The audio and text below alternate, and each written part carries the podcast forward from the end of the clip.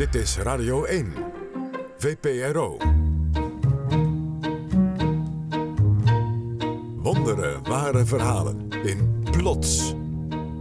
Jair Stijn.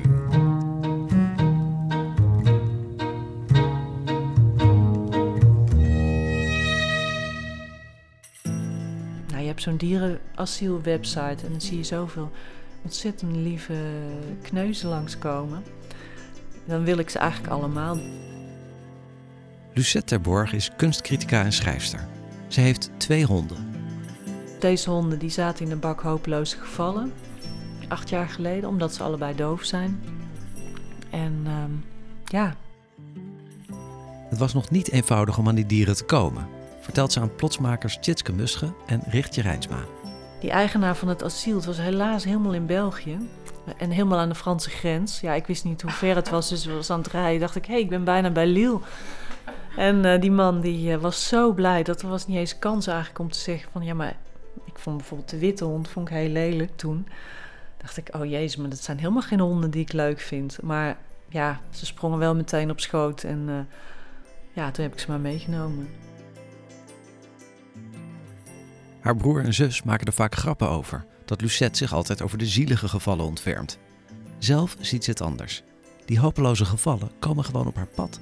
Weet je, ik heb ook wel eens met zwervers, die kom ik in het park tegen als ik eh, met de honden uitga. Het is winter en nou ja, ik heb een keer gehad dat ik zo'n zwerver die er dan bijna versteend lag, dat ik daar langs liep, dacht van, ja, zometeen eh, lees ik in de krant dat hij, eh, over, dat, hij, dat hij is doodgevroren. Waar de meeste mensen zouden doorlopen, blijft Lucette staan. Dus eh, heb ik maar zijn eh, sok getrokken van, eh, wilt u niet mee en ja, dan krijgt u gebakken eieren, kunt u lekker onder de douche. En ja, die mannen, als ze plastic zakken bij elkaar gescharreld en zijn schoenen aangetrokken, ge- die slofte mee met mij. Maar op een gegeven moment, na tien minuten lopen, zei hij, hoe ver is het nog? Toen zei ik, nou, nog tien minuten. Nou, vond hij te ver. Nee hoor, want hij had om half tien had hij koffie uitdeel op de Zeeburgerdijk. En dan om één uur ging hij naar de Bilderdijkstraat. dus dat was heel grappig ook. Dat, dat je denkt, oh ja, dat is natuurlijk het, het van dat je denkt, ik doe iets goeds. En zo'n die is gewoon heel praktisch van, ja hallo, dat komt helemaal niet met mijn eigen schema overeen. Maar ook al weet ze dat het soms niks helpt, ze kan het helpen niet laten. Het heeft ook te maken met mijn eigen geweten. Dat ik dan denk, ja, ik zou mezelf eh, het heel erg kwalijk nemen als ik... eh, dus het is voorkoming van dat je, dat je zit te piekeren. Ik denk, oh ja, had ik het nou weer wel gedaan. Maar dat is net zo... Zoals laatst op vakantie zag ik een zielige vis die eh, bijna was aangespoeld. En maar daar ben ik ook anderhalf uur mee bezig geweest om die weer terug naar de zee te dragen. Want er zat een pitbull zat aan hem te, te likken. En dat vond ik zo, eh, nou ja, maar het heeft allemaal geen zin. Hij is waarschijnlijk toch dood gegaan. Dus ehm, Maar dat gaat echt ver. ja. ja, maar dan denk ik, als ik, ja, dan denk ik, dan loop ik door en dan weet ik zeker dat ik de hele dag over die vis blijf nadenken. Van, eh, die had ik misschien wel kunnen redden. Dit is plots met wonderlijke ware verhalen rond één thema. Het thema vandaag: redders in nood. Twee actes over mensen die niet anders kunnen dan ingrijpen als ze onrecht zien, ondanks de risico's en of het nu helpt of niet. Straks horen we meer van Lucette, want op een dag is het geen aangespoelde vis of versteende zwerver die op haar pad komt, maar een tiener die nergens anders terecht kan. We gaan door met het verhaal van Lucette Terborg. Het is een flinke klus om helemaal naar de Franse grens af te reizen om een stel dove honden in huis te halen. Maar Lucette komt voor hetere vuren te staan als een wanhopige tiener op haar pad komt. Acte 1, De hopeloze helper. Een verhaal gemaakt door Tjitske Musche en Richtje Rijnsma. Het is 2009. Lucette woont met haar 12-jarige zoon Max in Amsterdam. Soms neemt hij een vriendje mee naar huis. Cas.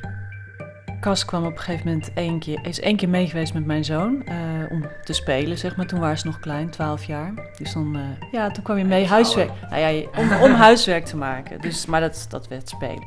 En wat me toen al opviel is dat je had, eh, v- Cas had hele erge verhalen over zijn huiselijke situatie.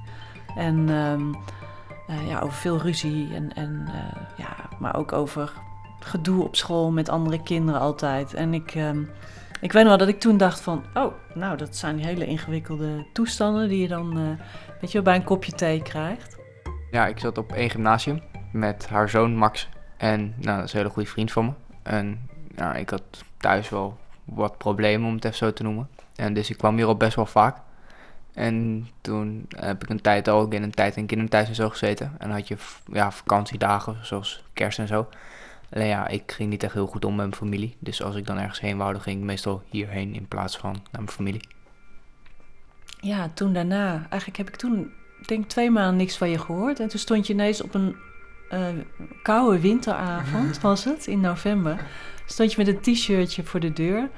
En toen, uh, ja, was je eigenlijk een beetje in, in shock. Je huilde ook en je, je moest je oma bellen, zei je. Maar je oma um, was bij de vriend en uh, je was het huis uitgezet uh, door je stiefvader. En nou, toen heb je hier een tijdje gezeten. Die avond kan Cas uiteindelijk bij zijn oma terecht. De maanden daarna hoort Lucette via haar zoon hoe het met hem gaat. Toen werden de verhalen, vond ik, steeds afgrijzelijker. Dus dat, uh, ja, dat het, nou, het ging slecht op, met, met Cas op school, maar ook over vechtpartijen op school, waarbij die nou, jongens bijna wurgden. Uh, dat, dat ging vrij ver. Dan moest hij ook echt ontzet worden. Zijn stiefvader had hem de deur uitgeslagen. Zijn moeder had hem ook de deur uitgezet. Hij uh, zwierf eigenlijk van kinderthuis naar kinderthuis. En dat uh, was echt uh, de ene week in Purmerend, dan weer in Amsterdam-Noord. Soms drie dagen in hetzelfde huis. Als de proefwerkweek eraan komt, vraagt Lucette of Cas twee weken wil komen logeren, zodat hij zijn toetsen goed kan voorbereiden. Doordat hij dus best vaak over de vloer was, zag je veel dingen aan hem. Ik, ik vond bijvoorbeeld raar dat hij zo weinig kleren had. Ik vond het raar dat zijn kleren vaak heel vies waren. Ik vond het raar dat hij heel slecht zag, maar geen bril droeg. Hij zat hier letterlijk met zijn neus tegen die grote tv van ons aan om de ondertitels te lezen. Lucette heeft inmiddels contact gezocht met bureau jeugdzorg. Maar die doen te weinig, naar haar idee. Als hij op een andere school wordt geplaatst, verliest ze hem uit het oog. Twee jaar later belt Cas ineens op. Hij vraagt of hij een paar dagen per week bij haar mag komen wonen. Nou, dat heb ik overlegd met mijn zoon. En wij dachten, nou, dat, ja, dat kan wel, want dat, dat, willen, ja, dat willen we graag doen. Lucette hoeft er niet lang over na te denken. Ze brengt een vis op het droge nog terug naar zee. Natuurlijk wil ze het vriendje van haar zoon helpen. Ik geloof dat, um, ja, dat je mensen vrij makkelijk kunt helpen. Als je maar, het klinkt een beetje zeikerig, als je maar de hand toesteekt. En dat heel veel mensen uh, vaak wel heel slecht over anderen praten. Van nou, nou, die komt in de goot terecht. Of die. Uh... En ik denk dan altijd van nou, het is zo makkelijk om, om even te helpen. Ze spreken af met bureau jeugdzorg dat Cas drie dagen bij Lucette is en de rest van de week bij zijn oma.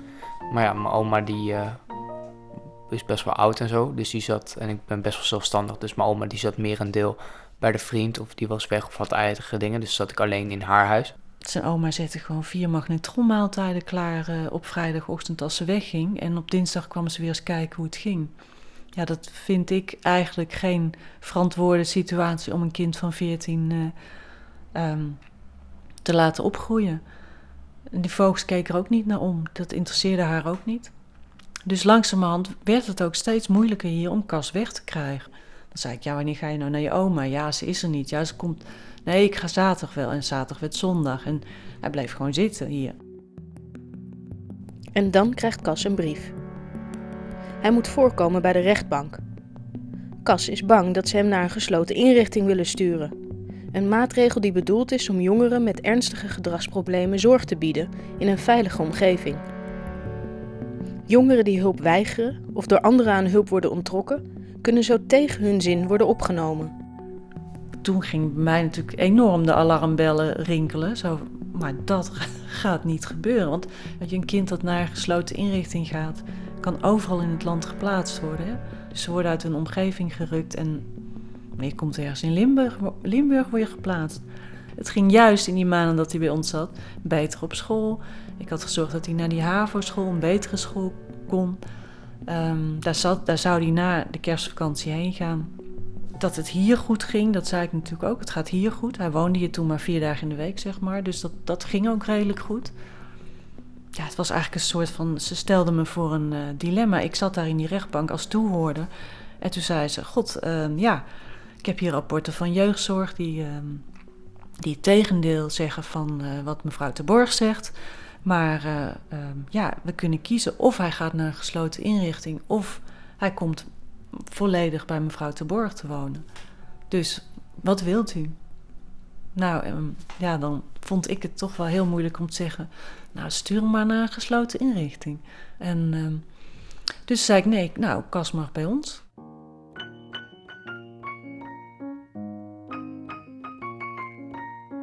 Hij draaide gewoon mee met de, met de hele tent. Dus Max die ging om zeven uur op omdat hij naar school moest.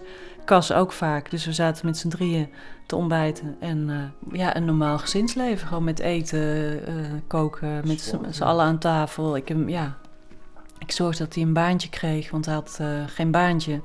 Nou, dat hij een bril kreeg, dat hij gewoon weer kon gaan, gaan zien, normaal. Um, ja, dat, nou, hij kon sparen voor zijn scooter. Hij had dus een schatkist uh, onder zijn bed. Of een kistje waar hij dan uh, zijn geld in kon stoppen. Nee, maar dat was ook, ging ook, was ook ontzettend uh, lief, vond ik dat altijd. En, um, maar ja, er waren, er waren natuurlijk best vaak gedoe. Je had vaak gedoe op school. Ik werd vaak gebeld van dat je ja, in, in gevechtpartijen was verzeild geraakt. En dat jij dan, want hij is natuurlijk totaal door hulpverleners verpest, dus hij kent het hele jargon. Dus dat heet dan, Cas heeft aangegeven dat hij beter naar huis kan komen. Ja, ik had dus afspraak met school omdat ik dus agressieproblemen heb. En als ik eenmaal flip, dan flip ik echt heel erg. Dat als ik boos begin te worden, dat ik dat dan aangeef en mag ik gaan.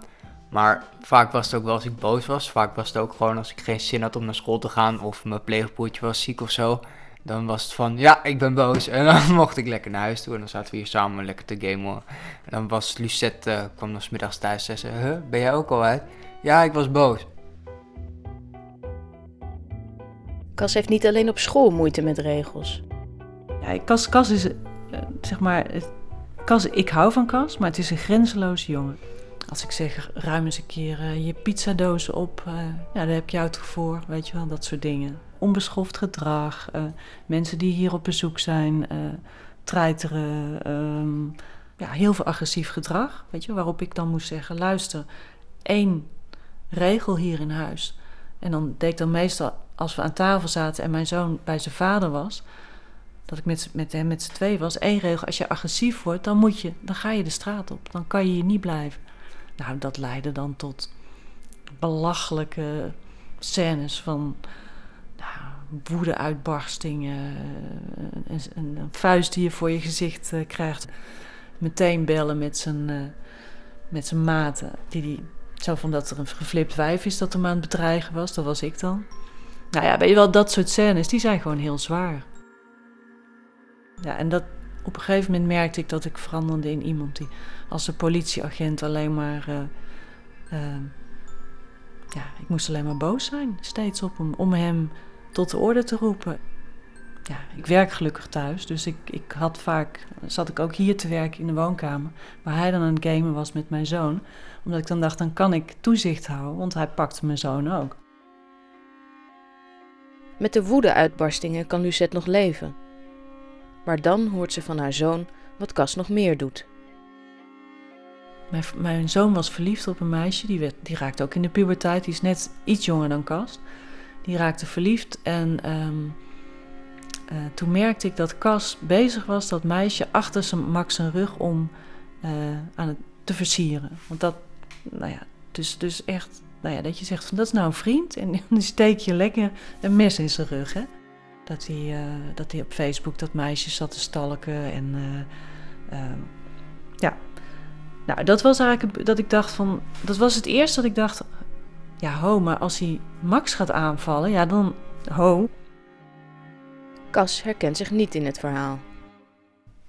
Het kan wel zo zijn dat Max een keer een vriendinnetje had. En dat ik daar misschien een paar flauwe grappen over heb gemaakt. Van hè, hè eindelijk, of zoiets, weet je. Dat, dat hij dat niet, niet fijn vond of dat ik hem ermee plaagde. Ja, gewoon speels, gewoon als broer zijnde achter. Maar toen Lucette hem er destijds mee confronteerde, zei hij wat anders. Daar praat je dan weer over met Cas. En dat was dan vaak met de honden uit. Hup, Cas, ga je mee, ijsje kopen. En dan eh, een lang en diep en moeilijk gesprek. En het eindigt altijd met: Ja, ja, nee, ik begrijp wat je bedoelt. En ik zal het niet meer doen. En het spijt me. Maar zoals Cas zelf ook vaak zegt, hij zegt het spijt me, maar het stelt niks voor. Want hij weet dat mensen daar oké op reageren, maar hij zegt ik vergeet dat gewoon meteen weer. Ik heb wel eens aan Cas gevraagd, zou je je eigen vriend willen zijn? Zou je een vriend van jezelf willen zijn? Nee, zei hij toen. Echt niet, want ik ben niet te vertrouwen. En ik lap iedereen erbij. Ja, gewoon een heel opportunistisch, uh, begrijpelijk standpunt, gezien waar hij vandaan komt. Maar het is heel moeilijk om daarmee om te gaan. Meestal ben ik gewoon heel hard en bots ik gewoon iedereen af. Want als je mensen vertrouwt, dan 9 van 10 keer beschaamt dat. Dus beter afstoten, vind ik, dan dichtbij laten komen. Want als mensen dichtbij komen, dan kunnen ze je kwetsen. Ja, ik raakte er gewoon zelf. Ik sliep er niet meer van. Ik, ik, ik, vroeg me, ik voelde me echt schuldig met dat ik dacht: maar wat, wie, wie heb ik eigenlijk in huis gehaald? En hoe heb ik zo naïef kunnen zijn dat ik dacht dat ik deze jongen kon redden?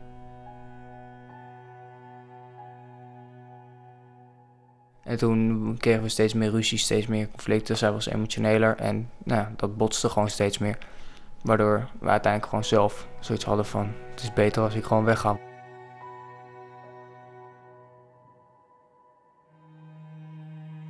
Er komt een medewerker van jeugdzorg langs voor het zogenaamde uithuisgesprek.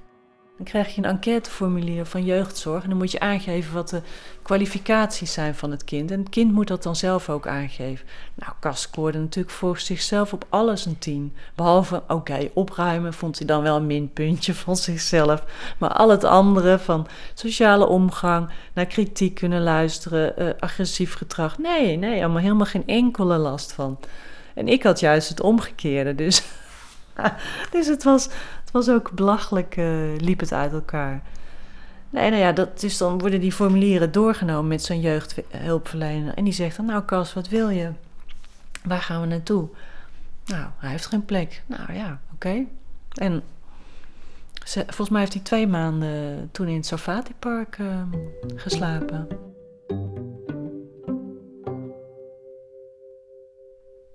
Na zijn vertrek laat Cas maandenlang niets van zich horen ondanks vele pogingen van Lucette om hem te bereiken. En dan krijgt ze hem eindelijk te pakken. Het gaat redelijk goed met hem. Cas heeft onderdak gevonden in een begeleid wonenproject en gaat naar school. Voorzichtig herstellen ze het contact. Eens in de twee weken komt hij bij Lucette eten. En de feestdagen vieren ze altijd samen. Ik was een jongen op de straat, het shit meegemaakt, veel ruzies gemaakt en mensen uitgedaagd. Pijn gedaan, dingen kapot gemaakt, maar achter het alles zat de pijn en de shit van, van wat ik heb meegemaakt. Het verlies van mijn opa, de problemen bij me thuis, je ziet tegenover anderen. Maar is dat eerlijk om zelf voor te veranderen en jezelf daarmee op te fokken, agressief te worden of te verkankeren? Maar nu kijk ik naar de toekomst en niet naar het verleden. De, toekomst is ook kleurig en niet als het verleden. De pijn laat ik achter me en kijk nu vooruit, want hopelijk kan ik alleen nog maar vooruit. Kinderthuizen, straat en pleeghouders heb ik gewoond en daarbij heb ik me altijd sterk getoond. Maar diep van binnen staat de pijn, ondanks dat was de liefde voor bepaalde personen voor mij meer waard dan een robijn. Dus ga ik veranderen voor de mensen die om me geven en kom ze daarmee tegemoet. Dus houd moed, het komt allemaal goed. Met mijn diploma aan de hand sta ik straks op het strand te trainen voor de marine waar ik de rest van mijn leven mijn geld eerlijk ga verdienen. Dat was voor haar bestemd. Ik vond dat heel ontroerend. Ja. En hij weet gewoon dat ik, dat weet hij, dat zegt hij ook wel, dat hij weet dat ik van hem hou. Lucette heeft goede voornemens. Ze hoopt niet meer naïef aan een hulpproject te beginnen. Maar toch. Ja, ik heb zelfs laatst nog gedacht van, moet ik geen pleegkind in huis nemen? Omdat ik weet dat, het, dat de nood zo ontzettend hoog is.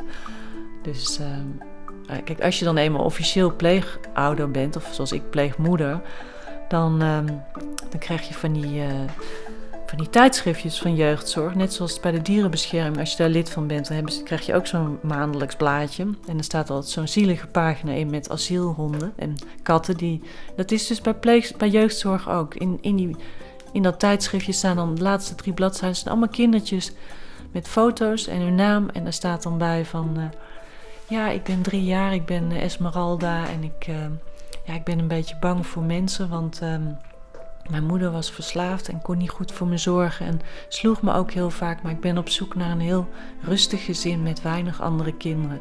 Ja, dat vind ik zo hartverscheurend. Dus, ehm, ja, dus ik zou het eigenlijk zo weer doen als zoiets op mijn pad komt.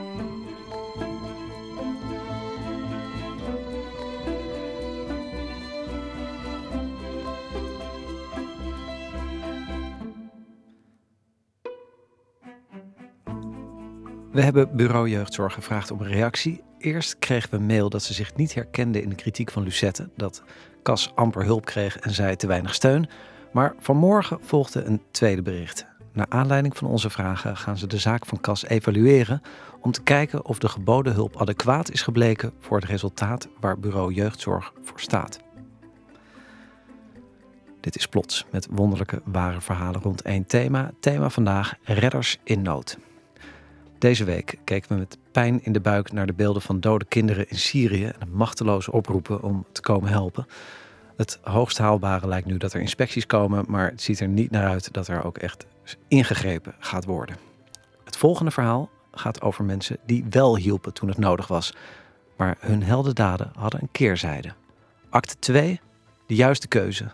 Een verhaal gemaakt door Bente Hamel.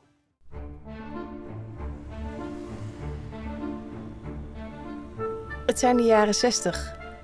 Bart, een jongen in spijkerbroek, slobbertrui en met een vlassig baardje, studeert in Amsterdam. Het is de tijd van idealisme en protestacties en Bart duikt er bovenop.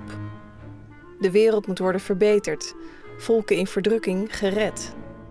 Ik ben lid van het Angola-comité geweest. Dat was, waren mooie spannende acties. Eh, de bezetting van het Portugese consulaat. Toen zijn we allemaal door de politie het uh, consulaat uitgeflikkerd. De trap af, als ik me goed herinner.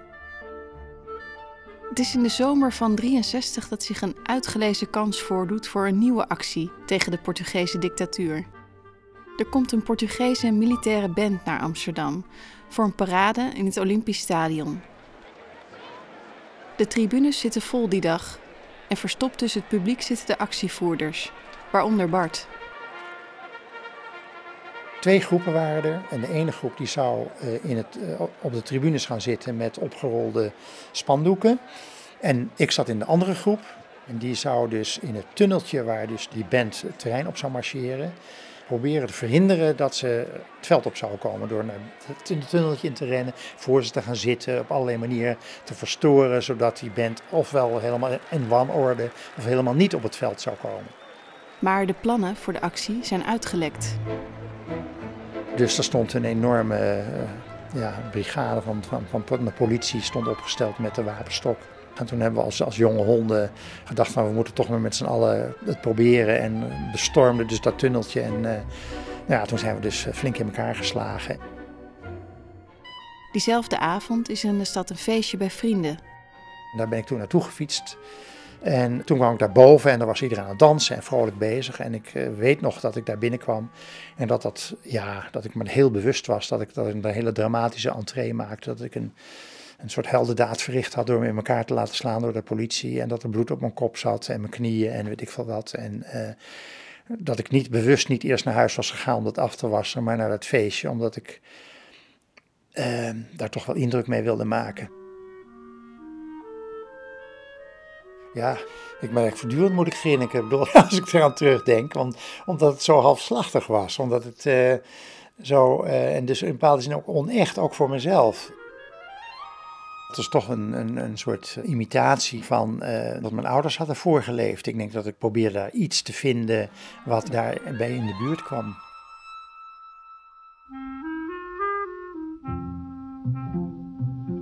Het is niet eenvoudig voor Bart om bij zijn ouders in de buurt te komen. Zijn vader was de verzetsheld Joop Westerweel, een indrukwekkende man. Joop Westerweel was een kleine gedrongen man met het hoofd van een profeet. Dit is de vorig jaar overleden schrijver Willem van Manen. Hij kende Westerweel goed. Als hij liep, dat was merkwaardigheid, dan zette hij zijn voeten plat neer. Niet dus eerst de hakken en dan de rest, nee, de hele voet, alsof hij stampte. Hij had heel wat te bedwingen en als kleine man had hij ook heel wat te bewijzen. Hij heeft het gedaan. De standvastigheid van Joop Westerwil komt niet alleen tot uitdrukking in de manier waarop hij kijkt en loopt. Zo weigert hij belasting te betalen, omdat hij als pacifist niet wil dat een deel van zijn geld naar defensie gaat. Zijn vrouw Willy kan zich hier helemaal in vinden. Als de Belastingdienst hun huis komt leeghalen, als compensatie voor de achterstallige betalingen, zoeken ze wat afgedankte meubels bij elkaar en gaan op dezelfde manier verder. Tot de volgende ontruiming. Joop is niet van plan zijn overtuigingen bij te stellen en zich te voegen naar het gezag. Ook niet als de oorlog uitbreekt, vertelt Willem van Manen in een radio-interview. Die, Joop Westerweel die had één punt wat mij erg aansprak. Die zei, oorlog is oorlog, daar is niks aan te doen. Maar dat ze een groep mensen vervolgen die daar eigenlijk niks mee te maken heeft. Ik wil gewoon met die mensen kunnen praten zoals ik altijd met die mensen heb gepraat. Als ik een kopje koffie op het terras wil drinken met die mensen, wil ik dat kunnen doen. Kan ik het niet doen, dan is er iets fout, daar moeten we helpen. En dat was een erg, erg goed uitgangspunt, vond ik. Hij wilde niet, zijn gewoonte niet veranderen daardoor. Had er geen zin in. Joop ziet hoe de druk op de Joden wordt opgevoerd. Ze mogen niet meer in de trams, in de parken, naar school. Met de toenemende repressie groeit zijn verontwaardiging. In mei 42 kwam de Jodenster, 1 mei 42 werd de Jodenster ingesteld. En daar was hij fel op tegen, dat de Joden die ster zouden opnaaien inderdaad. En ik weet nog heel goed dat we in Amersfoort uit het station kwamen. En dan kwam de eerste man tegen die ster. Hij liep naar die man toe en rukte hem zo dat ding van de jas af. Ben je nou gek geworden, zei tegen die man, om dat te dragen? Die man was verbijsterd. En ik weet niet hoe dat afgelopen is, maar het zou best kunnen dat die man gedacht heeft: ja, waarom onderwerp ik aan die idiote regel?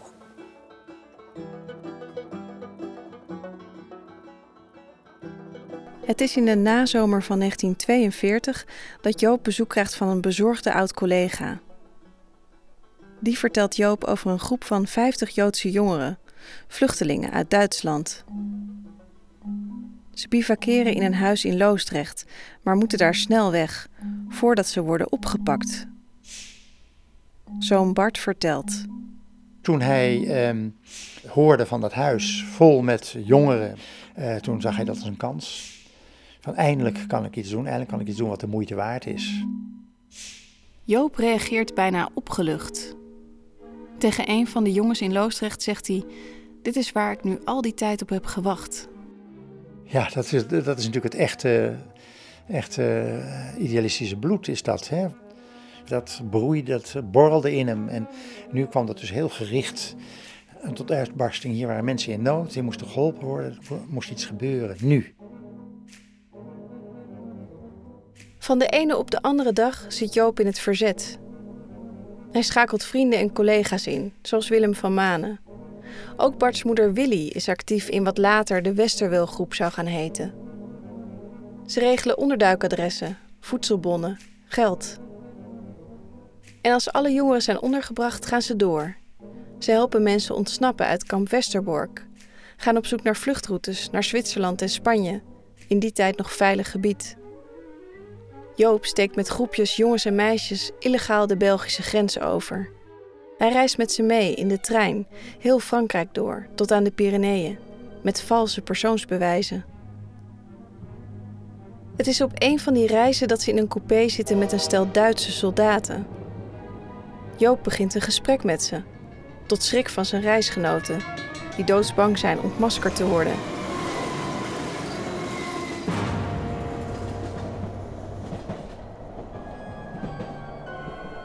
Maar tot hun verbazing luisteren de soldaten geïnteresseerd naar wat Joop te zeggen heeft.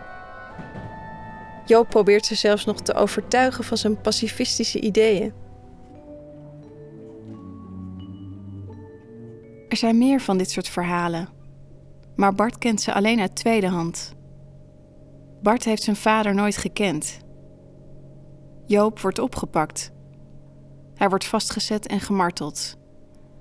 In augustus 1944 wordt hij doodgeschoten. Willy wordt ook gepakt. Ze belandt in concentratiekamp Ravensbrück. De kinderen, Bart, zijn broer en twee zusjes, moeten onderduiken. Mijn ouders hadden afspraken gemaakt voor het geval ze gepakt zouden worden. Dat uh, wij, de vier kinderen, ondergebracht konden worden. Bart heeft geen herinneringen aan het moment dat ze moesten onderduiken. Zijn zus Marta wel. Ja, ja. Ze woont in Israël. Die dag dat mijn moeder gepakt was, was ik vijf en Bart was één. Ik kwam van de kleuterschool naar huis. En er stonden vreemde mensen op me te wachten.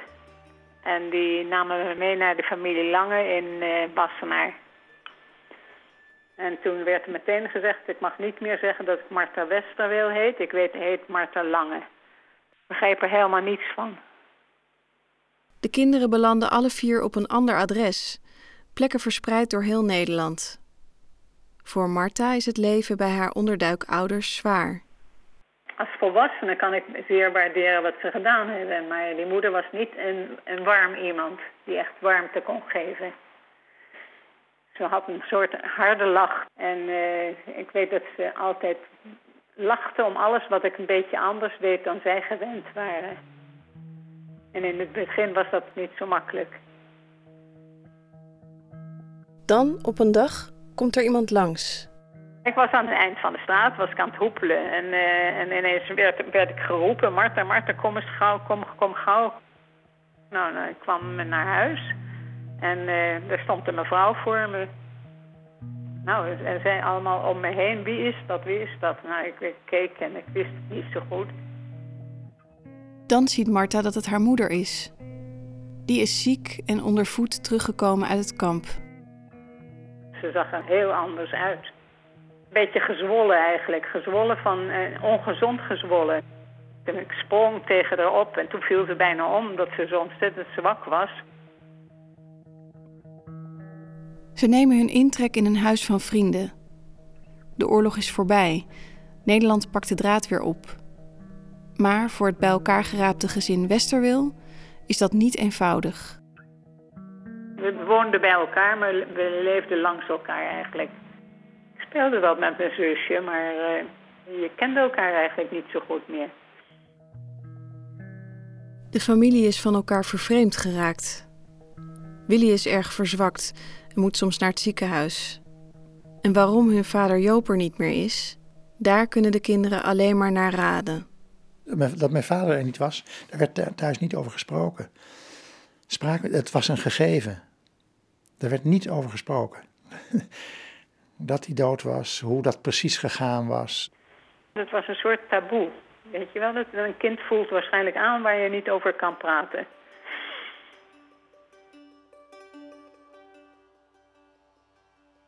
Ook als Willy weer een beetje is opgeknapt, kunnen de kinderen niet altijd op haar rekenen.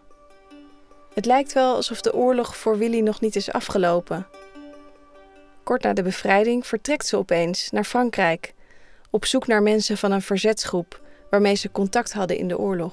Met uh, militaire treinen en uh, wat al niet, uh, ook volstrekt illegaal, is ze weer naar Frankrijk vertrokken om daar mensen op te zoeken. En is daar een tijdje gebleven en toen weer teruggekomen naar Nederland ze moest doorgaan in de groef waar ze in, gewerkt had in, in de oorlog. Dat is het enige houvast dat ze op dat moment had. Dat moest uit haar systeem. En dat toont dus haar, ja, geestkracht aan de ene kant. Vanuit een ander oogpunt is het heel vreemd als je net je kinderen weer bij elkaar hebt gebracht, dat je dan weer een, een tijd weggaat. Er waren natuurlijk allerlei mensen die voor ons konden zorgen, daar lag het niet aan. Maar uh, ja, de, die moeder die dus net terug was, die was toen wel weer vertrokken. Langzaam zijpelen de eerste verhalen over Joop het gezin binnen. Bijvoorbeeld als ze bezoek krijgen uit Israël. Jonge mannen en vrouwen die cadeautjes meebrengen voor de kinderen. Er is dan een feestelijke stemming in huis. Er wordt lang en levendig gepraat over de oorlog en over Joop, de man die hun leven heeft gered.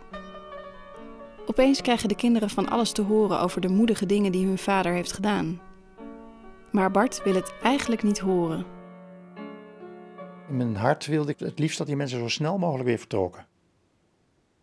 Het waren allemaal lieve mensen met de beste bedoelingen, maar altijd naar mij keken, zo voelde ik dat, door mij heen keken naar wat ze in mij herkenden van mijn vader. Je hebt net de stem van, of och, jij loopt net zoals. De meesten waren volstrekt zeer onder de indruk van wie mijn vader geweest was. En uh, hadden, kwamen altijd met die verhalen bij ons als kinderen. Nou, je vader was een held en weet je wel, een held, held, maar hij was er niet meer. Dat ze dus niet beseften dat uh, die vader waar ze het zo voortdurend over hadden, in hun leven aanwezig was, maar in mijn leven de grote afwezige. Een beetje jaloers was ik eigenlijk, dat zij hem gekend hebben en ik, ik niet.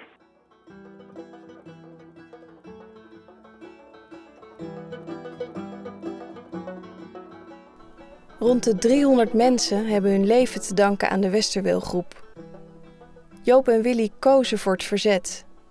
Maar door diezelfde keuze groeien de kinderen op zonder vader. En met een moeder die er in de eerste moeilijke jaren na de oorlog niet voor ze kan zijn. En toch maakt Bart zijn ouders geen verwijten. Heb ik nooit gevoeld, voor zover ik weet, tegenover mijn vader. Ook niet tegenover mijn moeder. Nee, die boosheid richtte zich veel meer eigenlijk op die, die overlevenden, arme mensen, die de, die de kampen ontsnapt waren enzovoort en die het overleefd hadden door de hulp van de groep. Ja, dat vragen de mensen me vaak. Was je niet boos op je, had je, was je niet boos op je ouders? Dat ze, dat, dat ze jullie maar in de steek lieten en dat voor andere mensen. Ja, ik weet het niet. Ik, weet, eh, ik herinner me niet dat we boos waren. Ik bedoel, je, was een kind dit gebeurde er en daar, daar probeerde je je plaats in te vinden.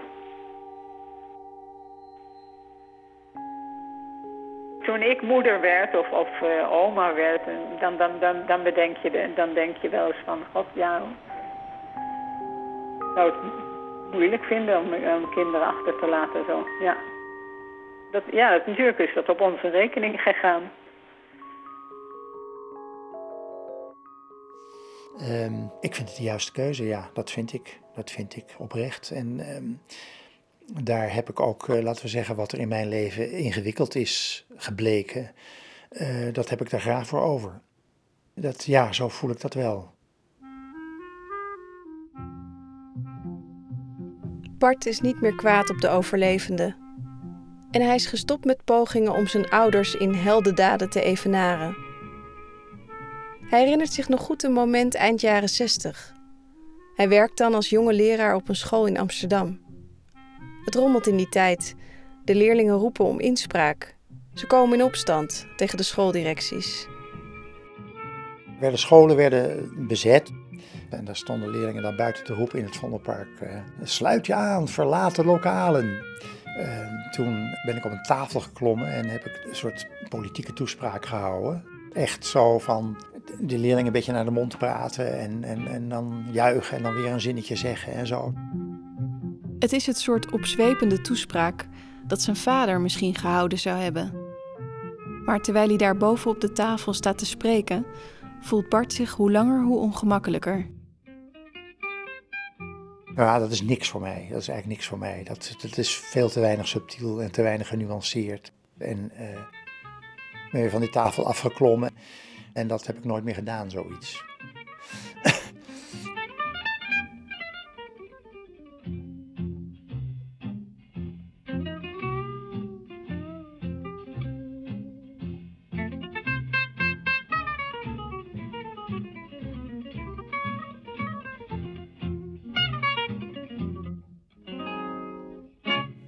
Dit was Plots. Redactie Katinka Beer, Esma Linneman, Irene Houthuis en ik, Jair Stijn. Verder werken mee Jennifer Patterson, Laura Stek, Bente Hamel, Richtje Rijnsma, Stef Visjager, Tjitske Musche, Prosper de Roos, Jula Altschuler en Marije Schuurman-Hes. Techniek Alfred Koster, productie Sharon de Vries. We willen Yvonne Scholte en het radioprogramma Een Leven Lang hartelijk danken voor het gebruik van de radiofragmenten met schrijver Willem van Manen. Plots wordt mede mogelijk gemaakt door het Mediafonds. Kijk op onze website om meer ware verhalen te vinden en om lid te worden van de gratis Plots podcast. En om, daar zit ik altijd enorm op te wachten, een reactie achter te laten op onze uitzending. vpro.nl slash plots. We zijn er altijd enorm blij mee. U kunt ook uw eigen verhaal opsturen via dezelfde site. En wil ik even zeggen, we broeden op dit moment op een uitzending waarin we willen kijken hoe het met mensen gaat die we eerder hebben geportretteerd voor Plots. Heeft u daar toevallig een voorkeur voor? Uh, gewoon een idee over nou ja, mensen waar u zo getroffen was door het verhaal dat u wilt weten hoe het nu met ze gaat, laat het aan ons weten. Het kan ook via diezelfde site vpro.nl slash plots. U kunt ook naar ons mailen plots.vpro.nl Ik denk dat dit het zo'n beetje was. Volgende week verhalen in studio Itzerda. Straks Bureau Buitenland. Chris Keijnen praat één uur lang met Arthur Dokters van Leeuwen. Tegenwoordig voorzitter van een commissie van wijzen... die het ministerie van Buitenlandse Zaken kritisch aan het doorlichten is. De volgende plots is er op 19, 19 september. Dat lijkt me, dat lijkt me niet. Het is de laatste zondag van de maand. Dat moet u even uitzoeken. Eind september zijn we er weer met een nieuwe plots thema Nu of Nooit. Bedankt voor het luisteren.